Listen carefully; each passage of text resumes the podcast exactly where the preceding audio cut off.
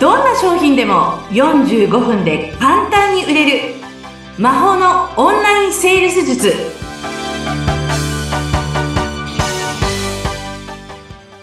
こんにちはセールスコンサルタントの高見彩生ですよろしくお願いいたしますよろしくお願いします。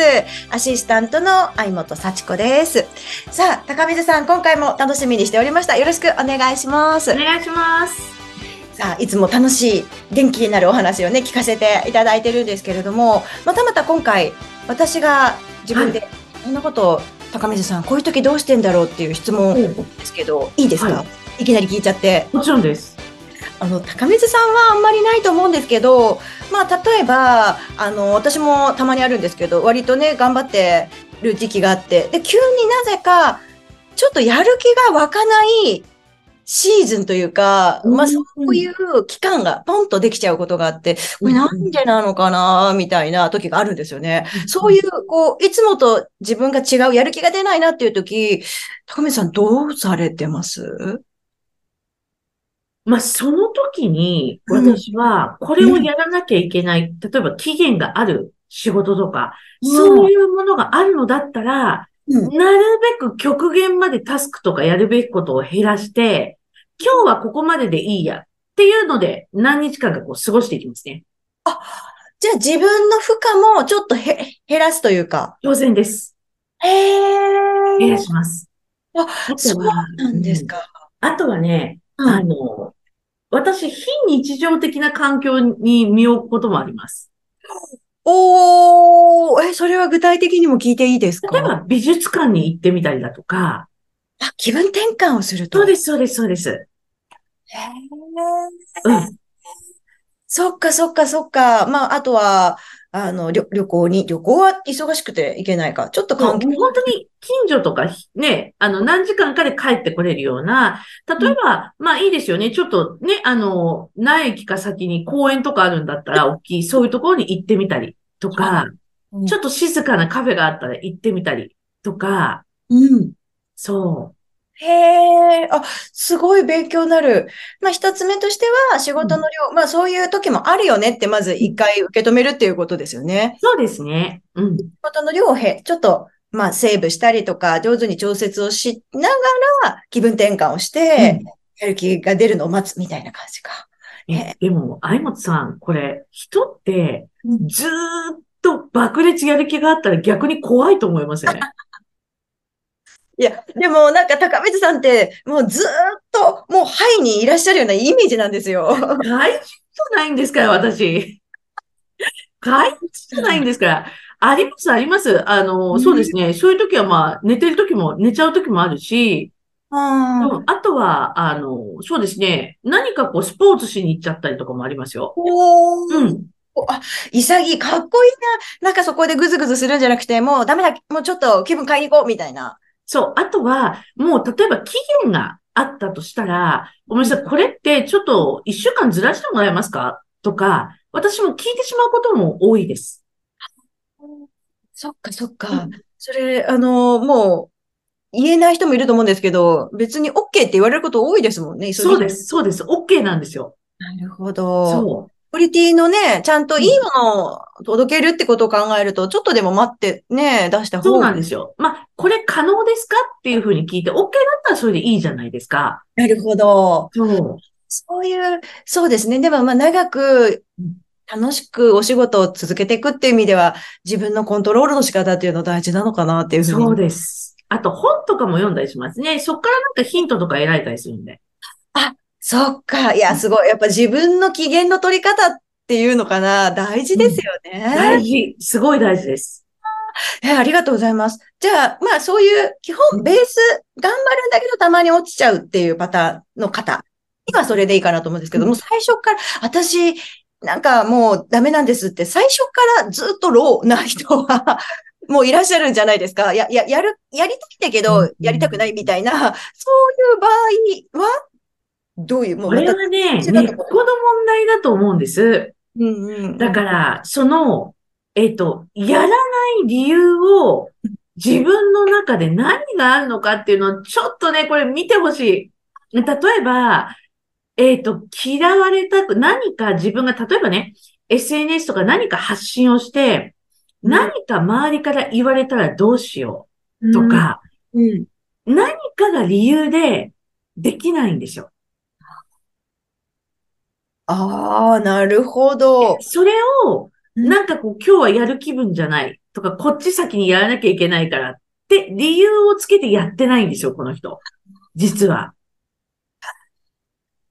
なるほど。そうやらなきゃいけないって分かってるんだけど、みたいな。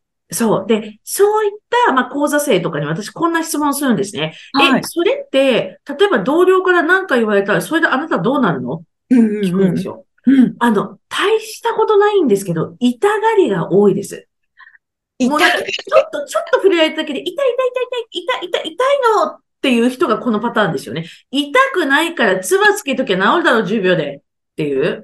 しかも傷なんかそもそもないから、みたいな。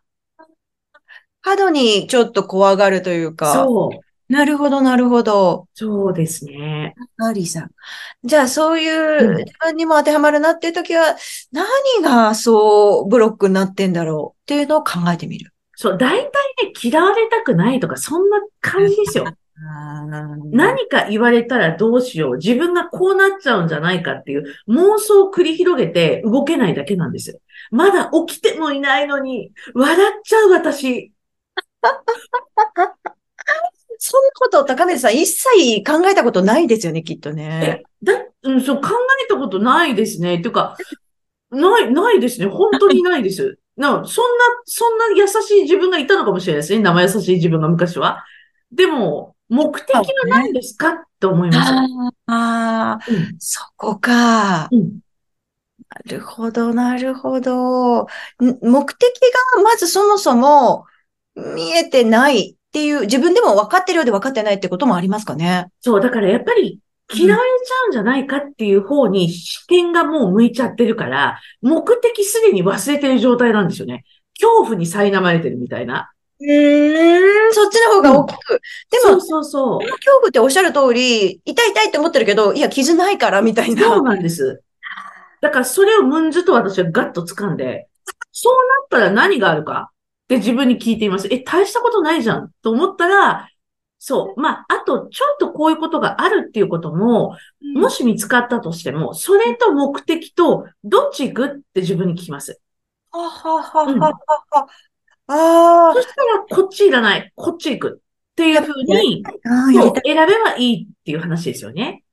ああ、ちゃんと向き合うってことですね。だからあれなんですよ。なんかそういうなんか動けない人っていうのは、うん。もう常に頭の中で何かを繰り広げてるだけで、じゃあそれを何かノートに箇条書きにしていくとか、そういうこと一切やらないで、うずくまってるだけなんですよ。これが一番にいかん、いかんよねって思います、私。ああ、確かに、それで誰かが何かしてくれるのを待ってるみたいに。そうなんです。それで周りの人に、のせいにするんですよ。ああ、わかるな。なんか、何私のせいにしてみたいに思いますよね、言われてる方は。何とばっちり、みたいな。えうんそういう講座生の方も変われます？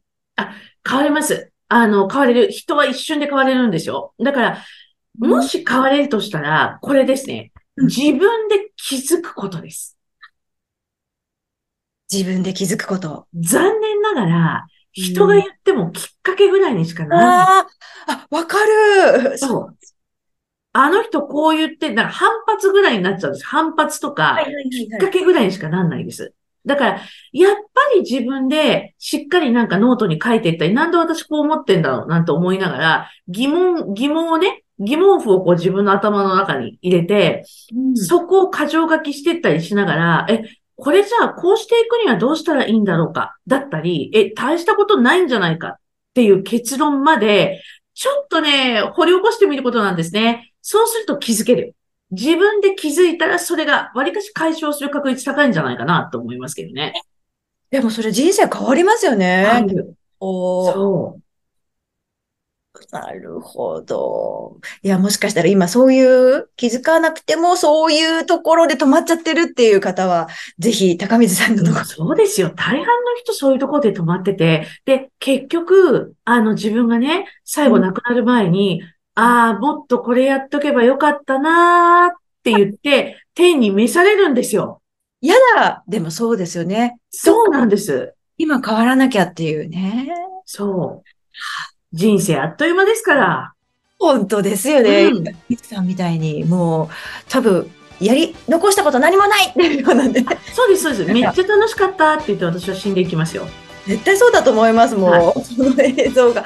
いやー、すごいなありがとうございます。ちょっと私も、もし何かやる気が出なくなった時には、今日の回を振り返りながら、自分に活を入れようと思います。ありがとうございます。今日も楽しかったです。あっという間のお時間、ありがとうございましたあ。りがとうございました。